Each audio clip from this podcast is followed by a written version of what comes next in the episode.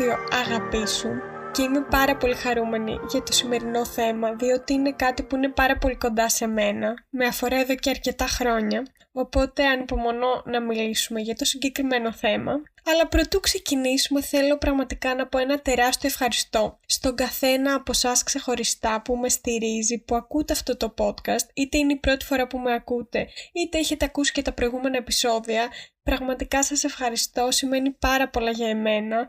Ακόμα και έναν από όλους εσάς να μπορέσω να βοηθήσω ώστε να κάνετε κάτι παραπάνω για εσάς και να σας αγαπήσετε περισσότερο, να βελτιωθείτε σε εκείνα τα πράγματα τα οποία όντως θέλετε να βελτιωθείτε, αλλά και γενικά να νιώθετε καλύτερα μέσα στην ημέρα σας. Αυτό είναι η ευχαριστησή μου και εννοείται βελτιώνομαι και εγώ μέσα από αυτά εδώ τα podcast γιατί αναλύω και δικές μου σκέψεις, βάζω τις γνώσεις και την εμπειρία μου σε μία τάξη αλλά και μαθαίνω, διαβάζω περισσότερο οπότε σας ευχαριστώ πάρα πολύ και για όλο αυτό. Και στο σημείο αυτό πριν ξεκινήσουμε το θέμα μας θέλω να πείτε και να νιώσετε μια τεράστια ευγνωμοσύνη, να πείτε ένα μπράβο στον εαυτό σας και μόνο που αυτή τη στιγμή ακούτε ένα podcast το οποίο εννοείται δεν είναι κάτι βασικό, δεν είναι κάτι εύκολο. Θέλει ξεβόλεμα, θέλει μία δίψα για γνώση, θέλει μία δίψα να ακούσετε το κάτι διαφορετικό και σίγουρα δείχνει ότι είστε έτοιμοι να δουλέψετε παραπάνω με τον εαυτό σας σε όποιο στάδιο και αν βρίσκεστε. Και πιστέψτε με κάνετε ήδη πάρα πολλά για τον εαυτό σας αξίζετε να νιώσετε καλά με εσάς σε όποια φάση και αν βρίσκεστε είτε πιστεύετε ότι νιώθετε καλά είτε πιστεύετε ότι είστε σκατά όλα είναι φάσεις και περνάνε αρκεί να έχετε τη θέληση να μάθετε και να εξελιχθείτε. Αλλά ακόμη και αν νιώθετε ότι δεν έχετε αυτή τη θέληση, δεν έχετε το motivation, πιστέψτε με, αν δεν το είχατε, δεν θα ακούγατε αυτή τη στιγμή ένα podcast. Οπότε πείτε ένα μπράβο στον εαυτό σας, νιώστε μία περηφάνεια και πραγματικά βιώστε την. Πάρτε δύο λεπτά να πείτε ευχαριστώ Άννα, Τάκη, Σπύρο, Χριστίνα που κάνω όλα αυτά για μένα κάθε μέρα. Πάμε λοιπόν κατευθείαν να ξεκινήσουμε με το σημερινό θέμα, το οποίο είναι πέντε λόγοι για τους οποίους δεν θα πω πρέπει, χρειάζεται να γράφεις ημερολόγιο. Αν όχι κάθε μέρα, μέρια, μέρα, όσο πιο συχνά μπορείς. Εγώ προσωπικά γράφω κάθε μέρα εκτός από πουσουκού. Έχω βάλει αυτό το όριο στον εαυτό μου έτσι ώστε να λέω κάτι στον εαυτό μου και να το τηρώ. Γιατί να θυμάστε ότι είναι πάρα πολύ σημαντικό αυτά που λέμε στον εαυτό μας όντως να τα τηρούμε γιατί αλλιώς χτίζουμε μία σχέση μη εμπιστοσύνης προς τον εαυτό μας και χάνουμε τη δύναμή μας. Είναι πολύ προτιμότερο να πείτε ξεκινάω διατροφή αλλά θα τρώω και ένα γλυκάκι ανά δύο-τρεις μέρες, παρά να πείτε δεν θα τρώω από εδώ και πέρα καθόλου, για παράδειγμα, και μετά να μην το τηρείτε και να απογοητεύεστε και έτσι να μπαίνετε σε αυτό το φαύλο κύκλο. Οπότε, σαν tip, σας λέω ότι αν σας πείσω να γράφετε ημερολόγιο, αν δεν είστε ο πολύ πειθαρχημένος άνθρωπος που από τη μία στιγμή στην άλλη θα πει ότι κάτι θα το κάνει και θα το κάνει, είναι πολύ προτιμότερο να πείτε στον εαυτό σας ότι ξέρεις κάτι για αρχή, θα γράφω ημερολόγιο μια φορά την εβδομάδα, δύο φορές την εβδομάδα. Κάθε Δευτέρα και Πέμπτη για παράδειγμα ή μέρα παραμέρα. Βάλτε κάτι εύκολο και ρεαλιστικό για εσάς και έτσι σιγά σιγά θα μπορέσετε να το χτίσετε. Το πρώτο προτέρημα του να γράφεις ημερολόγιο είναι ότι με το να γράφεις ημερολόγιο κάθε μέρα θα αρχίσεις να γίνεσαι όλο και πιο συνειδητός μέσα στην ημέρα σου και αυτό θα γίνεται αυτόματα γιατί θα ξέρεις ότι το βράδυ θα κληθείς να κάνεις έναν μίνι απολογισμό. Θα γράψεις δηλαδή τις σκέψεις που είχες, το πώς έδρασες σε κάποιες καταστάσεις που βίωσες, το πώς ένιωσες γενικότερα μέσα στην ημέρα σου. Και στο σημείο αυτό είναι σημαντικό να κάνουμε μία μικρή παρένθεση, παύλα διευκρίνηση, ότι με το να γράφεις ημερολόγιο δεν εννοώ το κλασικό που κάναμε πολλοί από εμάς όταν ήμασταν παιδιά, να γράφεις το ότι σήμερα ξύπνησα εκείνη την ώρα, πήγα στο σχολείο ή πήγα στη δουλειά μου, έκανα αυτό, κοιμήθηκα, μετά πήγα εκεί. Δεν θέλουμε απλά να γράψουμε τυπικά και αιμονικά το τι κάναμε μέσα στην ημέρα μας, γιατί αυτό στην ουσία απλά θα μας βοηθήσει στο μέλλον να θυμόμαστε κάποιες αναμνήσεις. Το ουσιαστικό με το ημερολόγιο είναι το να αναλύουμε τις σκέψεις και τα συναισθήματά μας κατά τη διάρκεια της ημέρας. Και το πιο σημαντικό απ' όλα είναι να γράψουμε εκείνα τα πράγματα τα οποία δεν θα θέλαμε ιδανικά να γράψουμε για να ανακαλύψουμε τις πιο σκληρές μεριές του εαυτού μας ή να αναλύσουμε κάποιους τσακωμούς, κάποιες δύσκολες καταστάσεις ή αγχώδεις τις οποίες βιώσαμε, έτσι ώστε να καταλάβουμε από πού προήλθαν και πώς θα μπορέσουμε καλύτερα να τις διαχειριστούμε στο μέλλον. Μέσω λοιπόν αυτής της ανάλυσης των συναισθημάτων, παύλα σκέψεων, παύλα συνθήκων στο ημερολόγιό μας, θα μπορέσουμε να γίνουμε, όπως είπα και πιο πριν, πιο συνειδητοί μέσα στην ημέρα μας. Και έτσι θα μπορέσουμε να βγούμε από τον αυτόματο πιλότο της καθημερινότητας που καλώς κακώς είναι η μάστιγα της σύγχρονης εποχής καθώς πολλοί άνθρωποι και πολλοί από εμάς κιόλας κάποιες περιόδους της ζωής μας ζούμε λίγο σαν ρομπότ. Μπαίνουμε στον αυτόματο πιλότο και δεν βιώνουμε πραγματικά, δεν θυμόμαστε πραγματικά το τι ζούμε μέσα στην κάθε μας στιγμή. Με το να γράφεις ημερολόγιο δηλαδή, μέρα με τη μέρα, θα παρατηρείς όλο και περισσότερο κατά τη διάρκεια της ημέρας το τι σκέφτεσαι, το τι κάνεις και πώς και θα προσπαθείς να κάνεις την ημέρα σου όσο πιο όμορφη γίνεται γιατί δεν νομίζω να θέλει κανείς να γράφει κάθε μέρα το πόσο σκατά ήταν η μέρα του. Και εδώ ακριβώς είναι που ερχόμαστε στο δεύτερο benefit του να γράφεις ημερολόγιο, που είναι ότι στην ουσία μέσα από την ανάλυση του εαυτού σου και της ζωής σου στο ημερολόγιό σου, αρχίζεις να αντιλαμβάνεσαι καλύτερα τον εαυτό σου και βλέπεις πιο ξεκάθαρα το τι θέλεις να αλλάξεις βήμα-βήμα κάθε μέρα σε εσένα και στη ζωή σου. Αρχίζεις δηλαδή να βλέπεις το πώς αντιδράς σε καταστάσεις, παρατηρείς μοτίβα που επαναλαμβάνεις στη ζωή σου, αναλύεις τις πράξεις σου, τις σκέψεις σου, τα συναισθήματά σου και έτσι είναι πολύ πιο εύκολο να δεις τι θέλεις να βελτιώσεις, το αν είσαι ευχαριστημένος με αυτό που ζεις ή όχι. Το τρίτο προτέρημα του να γράφεις ημερολόγιο έχει άμεση σχέση με το προηγούμενο προτέρημα που μόλις αναφέραμε και είναι ότι Μέσω του ημερολογίου αρχίζεις να βάζεις τη ζωή σου σε μία τάξη, ακριβώς επειδή καταγράφοντας τις σκέψεις και τα συναισθήματά σου σε χαρτί γίνονται όλα λίγο πιο ξεκάθαρα στο μυαλό σου. Βλέπεις ακριβώς τι θέλεις, πώς θέλεις να πορευθείς και δεν μπορείς να αποφύγεις τον εαυτό σου. Τον κάνεις face κατάματα. Είμαι σίγουρη πως όλοι θα έχετε βιώσει την αναποφασιστικότητα. Εγώ είμαι ένα από τα πιο αναποφάσιστα άτομα, έχω οροσκόπο ζυγό. Και με δυσκολεύει πάρα πολύ το να αναλύω κάτι με το μυαλό μου, γιατί έρχονται 10.000 σκέψεις ανά λεπτό και πραγματικά νιώθω πάρα πολύ μπερδεμένη. Όταν γράφω ημερολόγιο, όσο και αν έχω την αντίσταση του εγώ μου που λέει έλα μωρέ βαριέμαι κτλ. Όταν κάθομαι και αναλύω τα συν και τα πλήν μιας κατάστασης ή του πώς νιώθω σε ένα χαρτί μου φαίνονται όλα ξαφνικά πάρα πολύ πιο εύκολα και πολύ πιο ξεκάθαρα. Και να θυμάστε ότι όλα είναι θέμα εξάσκησης και συνήθειας. Αν είστε ένα άτομο που δεν έχει συνηθίσει ούτε να αναλύει τα ίδια του τα συναισθήματα, πόσο μάλλον στους φίλους του αλλά και στον εαυτό του, θα σας είναι αρκετά δύσκολο στην αρχή να πάρετε μολύβι και χαρτί και να αρχίσετε να αναλύετε συναισθήματα, σκέψεις κτλ. Αλλά όσο περισσότερο πιέζετε λίγο τον εαυτό σας έτσι ώστε να το κάνετε, τόσο πιο εύκολα θα σας γίνεται στη συνέχεια. Θυμάμαι η αδερφή μου όταν ήμασταν πιο μικρές, δυσκολευόταν πάρα πολύ να εκφράσει τα συναισθήματά της. Εγώ ήμουνα πιο πολύ ο τύπος που μιλούσα, δεν άντεχα να το κρατάω μέσα μου, αλλά υπάρχουν και οι πιο εσωστρεφείς που δεν έχουν μεγαλώσει και δεν τους έχουν μάθει οι γονείς τους να εκφράζονται. Και θα μου πείτε πώς γίνεται εσύ να ήσουν εξωστρεφής και η αδερφή σου να μην τα εξέφραζε ενώ μεγαλώσατε με τους ίδιους γονείς. Ε, ναι, εδώ έχει να κάνει και το DNA, η προσωπικότητα κτλ.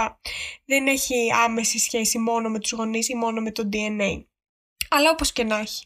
Η συνήθεια και η εξάσκηση, η λίγο πίεση και η λίγο πειθαρχία απέναντι στον εαυτό σας θα κάνει θαύματα, γιατί πραγματικά δεν υπάρχει κάποιος σοφός εκεί έξω που θα σας πει ότι το να γράφετε και να μαθαίνετε να αναλύετε τον εαυτό σας, τη σκέψη σας, τα συναισθήματά σας, το πώς βιώνετε κάθε κατάσταση είναι αρνητικό. Είναι μόνο θετικό.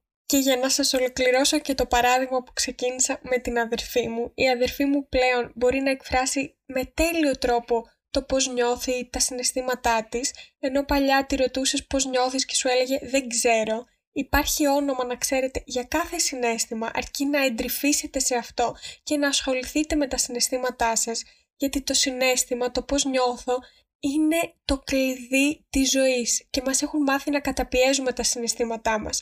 Αν δεν αναγνωρίσω ένα συνέστημά μου, πώς θα μπορέσω να καταλάβω από πού προέρχεται και ότι υπάρχει για κάποιο λόγο αυτό το συνέστημα για να μου δείξει κάτι συγκεκριμένο; Δυστυχώς μας έχουν μάθει στις μέρες μας να καταπιέζουμε και να θάβουμε τα συναισθήματά μας, να μην τα αναγνωρίζουμε και απλά να τα σπρώχνουμε στην άκρη, ενώ στην πραγματικότητα μπορούν να μας καθοδηγήσουν να κάνουμε πάρα πολλές πράξεις που θα μας κάνουν να νιώσουμε πολύ καλύτερα. Το πρώτο στάδιο είναι η αναγνώριση, μετά είναι η αποδοχή του συναισθήματος και στη συνέχεια είναι η δράση. Αν για παράδειγμα αισθάνομαι άσχημα κάθε φορά που βρίσκομαι με ένα συγκεκριμένο άτομο, αν το αναγνωρίσω αυτό, μετά μπορώ να θέσω κάποια ερωτήματα στον εαυτό μου και να σκεφτώ. Γιατί αισθάνομαι άσχημα; Είναι κάτι που καταπιέζω που θα ήθελα να το εκφράσω; Με κάνει να αισθάνομαι άσχημα για αυτό που είμαι αυτός ο άνθρωπος; Γιατί επιλέγω να βρίσκομαι με αυτόν τον άνθρωπο εφόσον εγώ από τη μεριά μου έχω κάνει το καλύτερο που μπορώ αλλά και πάλι με κάνει να αισθάνομαι περίεργα; Όλα έρχονται με την ανάλυση. Αν δεν αναλύσετε το αρχικό συνέστημα που έρχεται αυτόματα γιατί κανένα συνέστημα δεν είναι τυχαίο, μετά δεν θα μπορέσετε να βρείτε την πηγή του προβλήματος και να δράσετε αναλόγως. Οπότε αυτό ακριβώς είναι το benefit του ημερολογίου, ότι όλη αυτή τη διεργασία που καλώς κακώς το εγώ μας, το μυαλό μας δεν θα μας αφήσει απόλυτα να την κάνουμε, μπορούμε να την κάνουμε συνειδητά γράφοντας ημερολόγιο. Γιατί καλή και η οικογένεια, καλή και οι φίλοι και οι φίλες και εννοείται είναι πάρα πολύ όμορφο να λέμε τους προβληματισμούς μας στους κοντινούς μας ανθρώπους και να μας συμβουλεύουν. Αλλά καλός ή κακός, ο μόνος άνθρωπος που μπορεί να σου δώσει την καλύτερη συμβουλή για εσένα είσαι εσύ. Εσύ σε ξέρεις, εσύ μπορείς να σε μάθεις. Κανένας δεν μπορεί να σε καταλάβει στο 100%. Θα το έχετε νιώσει αυτό. Ο καθένας μας είναι τόσο διαφορετικός που πρέπει ο ίδιος να αναλύσει και να ξέρει συνειδητά τον εαυτό του και ξέρω ότι αυτό είναι πάρα πολύ δύσκολο αλλά βήμα βήμα γίνεται έτσι ώστε να ακούς εσύ τον εαυτό σου να σου έρχεται σαν ένστικτο η απάντηση του ποια πράξη πρέπει να κάνεις, του ποιο δρόμο πρέπει να ακολουθήσεις. Ακόμα και οι άνθρωποι που νιώθεις ότι δεν σε συμβουλεύουν από εγωισμό, αλλά επειδή όντως θέλουν το καλύτερο για σένα, δεν μπορούν να ξέρουν 100% τη δική σου ψυχοσύνθεση, το πώς νιώθεις, το πώς αισθάνεσαι για την κάθε κατάσταση, το πώς σκέφτεσαι. Είναι λάθος να περιμένουμε ο άλλος να μας δώσει ακριβώς την απάντηση την οποία θα θέλαμε να ακούσουμε. Γι' αυτό ακριβώς είναι που πρέπει να γίνεις εσύ ο καλύτερος σύμβουλος του εαυτού σου και μετά εννοείται θα ακούς και τη γνώμη των άλλων και θα τα ζυγίζεις. Αλλά δεν θα περιμένεις 100% την απάντηση από τους άλλους. Δεν θα εξαρτάσει από τη γνώμη των άλλων και τη συμβουλή τους. Θα ξέρεις εσύ καλύτερα για τον εαυτό σου το πώς να πορευθείς. Όλοι δεν έχουμε βιώσει να πάρουμε μια απόφαση στην οποία δεν ήμασταν σίγουροι με βάση αυτό που μας είπε κάποιος κοντινός μας και εν τέλει δεν νιώθουμε τόσο ικανοποιημένοι με την απόφασή μας. Ή σκεφτόμαστε, μα καλά όντως το έκανα αυτό αλλά και πάλι ψάχνω κάτι καινούριο. Εντάξει βέβαια αυτό είναι και άλλο θέμα. Είναι και το εγώ μας που δεν ικανοποιείται με τίποτα, αλλά σίγουρα το έχετε βιώσει αυτό. Το να νιώθετε ότι ακολουθήσατε εν τέλει το δρόμο κάποιου άλλου και όχι το δρόμο του εαυτού σας. Ο τέταρτος και ίσως για εμένα και ο πιο σημαντικός λόγος για τον οποίο θα ήθελα να σας συμβουλέψω να γράφετε ημερολόγιο, αν όχι κάθε μέρα, όσο πιο συχνά μπορείτε. Σας είπα και στην αρχή, βάλτε εσείς, καθορίστε εσείς κάποιες μέρες της εβδομάδας, στις οποίες όντως θα παραμείνετε σταθεροί είναι ότι αρχίζεις να μαθαίνεις να εξασκείς την πειθαρχία σου και έχω πει και στα προηγούμενα επεισόδια αλλά και γενικότερα ότι η πειθαρχία είναι καλός ή κακός το κλειδί της ευτυχίας αλλά και της επιτυχίας.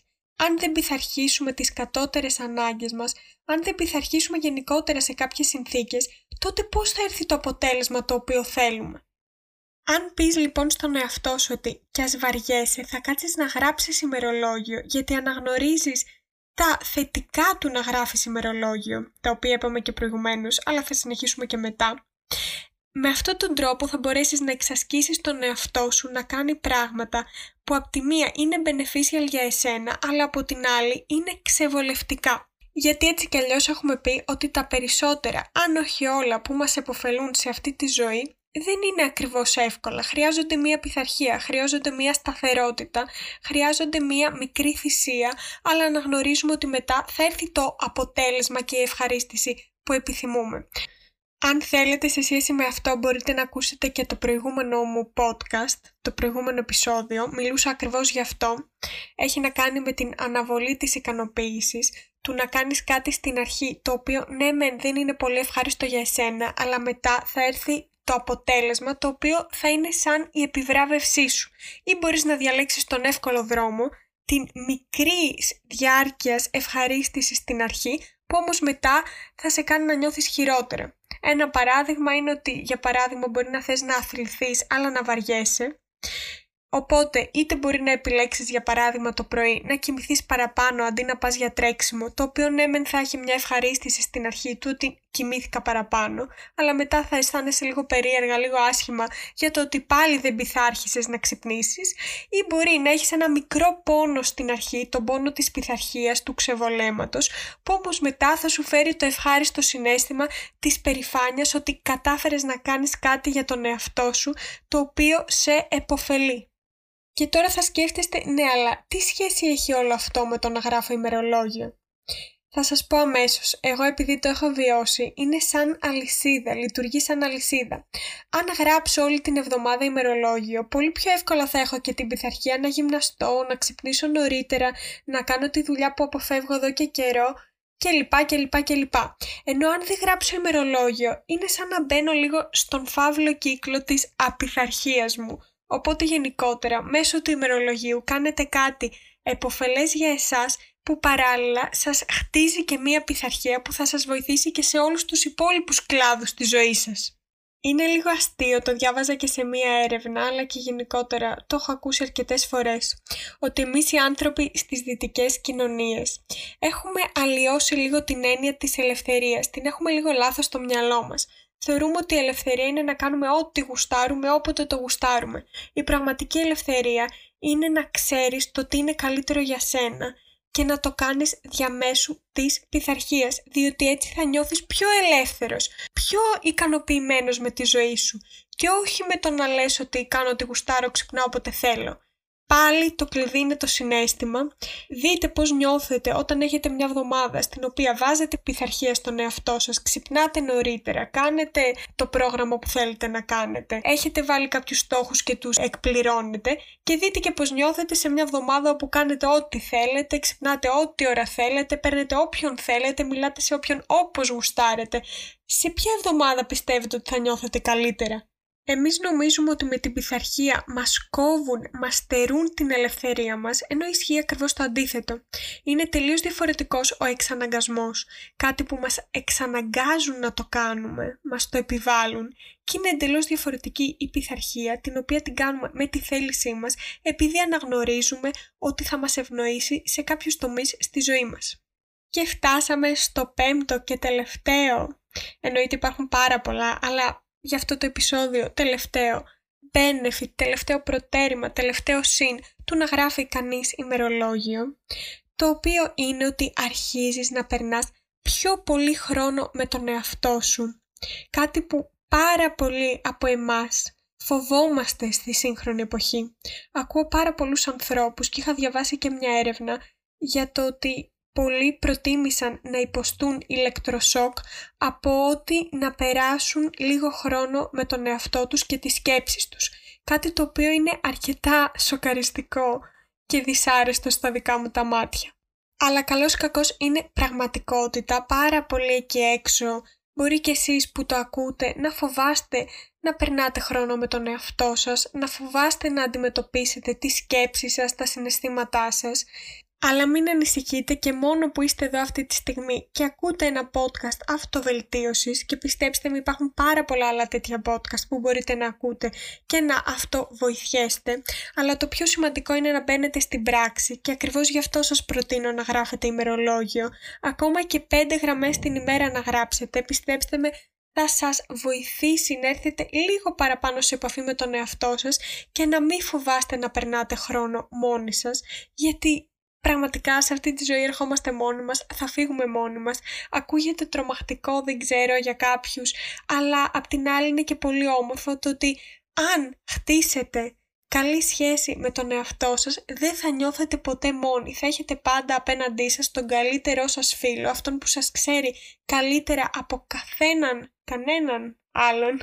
δεν ξέρω, το είπα λάθος μάλλον. Αλλά πραγματικά πιστέψτε με, και μόνο που είστε εδώ αυτή τη στιγμή νιώστε μια περηφάνεια και σκεφτείτε ότι μπορείτε να χτίσετε μια πολύ καλή σχέση με τον εαυτό σας και αυτός ο δρόμος όπως έχω ξαναπεί δεν είναι αυτός σκοπός, είναι η καθημερινή πορεία, είναι η καθημερινή διαδρομή. Κάθε μέρα μπορείτε να ανακαλύπτετε κάτι νέο για τον εαυτό σας και το ημερολόγιο θα σας βοηθήσει πάρα πολύ σε όλο αυτό.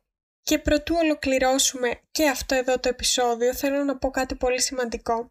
Ότι προφανώς όλα αυτά τα λέω μέσα από την καρδιά μου γιατί εμένα με έχουν βοηθήσει. Δεν έχω σπουδάσει ψυχολογία, δεν είμαι ειδικός, οπότε αν αισθάνεστε κάποια μεγάλη δυσαρέσκεια στη ζωή σας, αν έχετε συμπτώματα κατάθλιψης, αν γενικότερα δυσκολεύεστε στη ζωή σας, και εγώ πάω ψυχοθεραπεία και πάρα πολλοί από τους φίλους μου πάνε για ψυχοθεραπεία και είναι κάτι το οποίο δεν θα μπορούσα να προτείνω περισσότερο στον καθένα από εσάς ξεχωριστά. Είτε νιώθετε καλά είτε νιώθετε άσχημα, είναι κάτι το οποίο θα σας βοηθήσει σε όλο αυτό το journey της αυτοανακάλυψης, του να θεραπεύσετε τις πληγές του παρελθόντος, γιατί όλοι έχουμε πληγές. Οπότε αυτό είναι μια παρένθεση την οποία ήθελα να κάνω και είχα ανάγκη να κάνω. Δεν είμαι ειδικός, ξαναλέω. Υπάρχουν τόσοι ειδικοί εκεί έξω που έχουν εξειδικευτεί στο να σας βοηθήσουν. Οπότε μην διστάσετε να λάβετε τη βοήθεια την οποία ενδεχομένως χρειάζεστε. Αλλά συνήθως και όσοι πιστεύετε ότι δεν τη χρειάζεστε μπορεί να είστε εσείς οι οποίοι την χρειάζεστε περισσότερο από όλους. Οπότε κάντε αυτή τη χάρη στον εαυτό σας αν νιώθετε έτοιμοι. Ένα ακόμα επεισόδιο αγαπήσου ολοκληρώθηκε αυτή τη στιγμή και σας ευχαριστώ πάρα πολύ για το χρόνο που αφιερώσατε σε μένα, αλλά κυρίως τον αφιερώσατε στον εαυτό σας. Ελπίζω να σας ενέπνευσα, να σας βοήθησα, να σας έπεισα, να σας έκανα να παρατηρήσετε κάτι παραπάνω και να ανακαλύψετε κάτι παραπάνω για τον εαυτό σας. Και μέχρι το επόμενο επεισόδιο να σας προσέχετε, να σας φροντίζετε και να σας αγαπάτε. Φιλάκια!